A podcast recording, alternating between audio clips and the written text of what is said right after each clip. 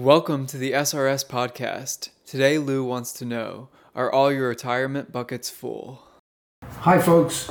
Today I'm going to talk to you about a topic uh, you probably wouldn't expect if you're tuning into a financial podcast, but I'm going to talk to you about buckets. And this is not buckets of sand that you get down at the beach.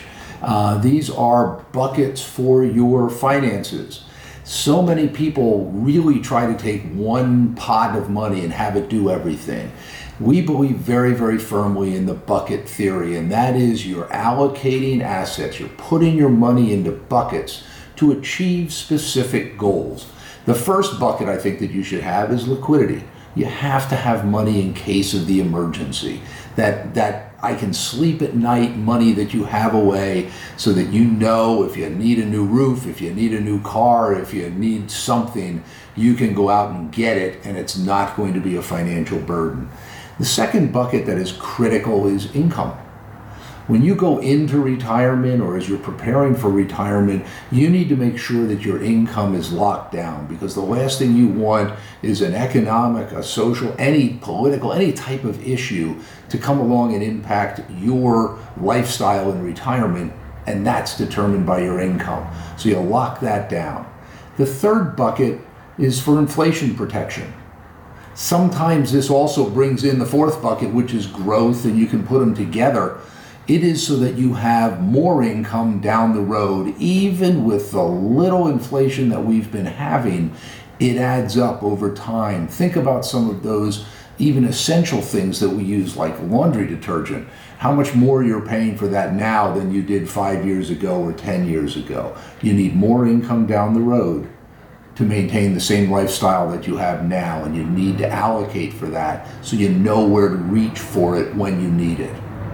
The fifth bucket to have, and quite frankly, by our experience, 95% of the people don't have it. The fifth bucket is long term care. What is your plan for long term care? Your kids aren't going to be able to take care of you, they have their own lives to lead. If you need to go into a facility, it can cost you to today's dollars about $13,000 a year. If you need help along the way, who knows what the cost of that is going to be. You need to make the best allocation that you can to prepare for long term care to the best of your financial ability. You don't have to give up lifestyle to be able to allocate for it. You allocate what you can, and there are a lot of different ways that you can do that. And the last bucket is legacy. And I can tell you from personal experience that feeling that you have in your 60s that I'm going to spend my last nickel, and if the kids get anything, that's fine. If they don't, so be it. That changes over time, and I've watched that with with family, and I've watched that with clients change to the point where legacy that you didn't care about when you were 63, you cared very, very much about at age 83.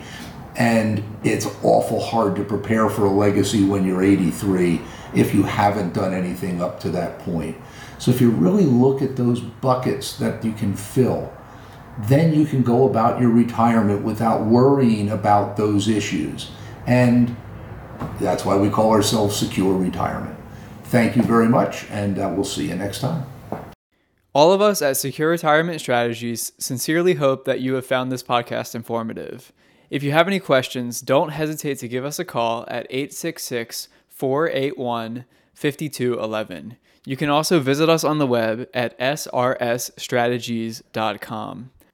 Be sure to like and subscribe to our podcast on YouTube, and you can also find this podcast in audio only format on iTunes. Thanks.